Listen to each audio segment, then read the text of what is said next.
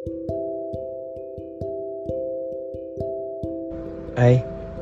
hari ini nggak tahu kenapa mood aku jelek banget.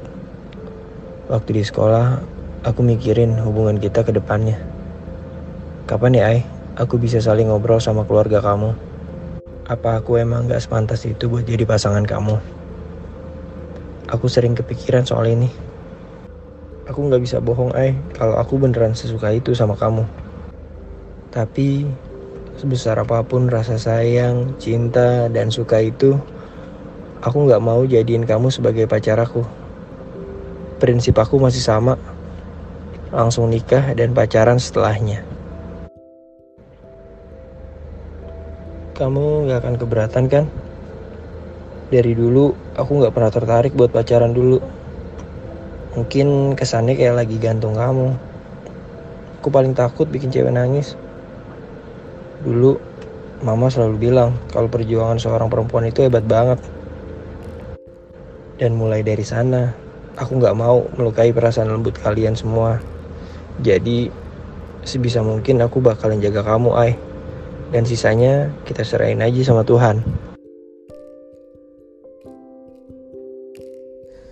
Anfa, kamu pasti tahu kan keluarga aku kayak gimana?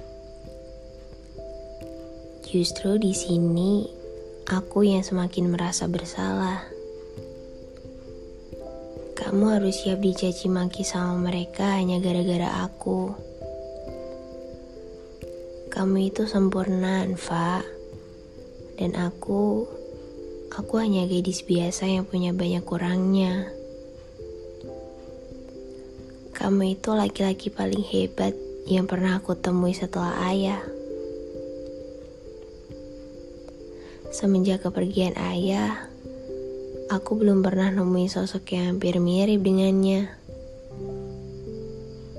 Tapi semenjak kehadiran kamu, aku ngerasa ada bagian yang sama antara kamu dan ayah. Aku benar-benar beruntung bisa ketemu kamu yang mau nerima semua kekurangan aku. Soal pacaran itu, aku gak terlalu memikirkan. Yang terpenting, kamu masih tetap sama aku. Karena aku percaya kamu bukan orang yang suka berdusta.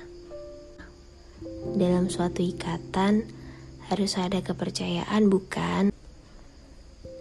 Saling percaya dan terus berpegangan, Anfa.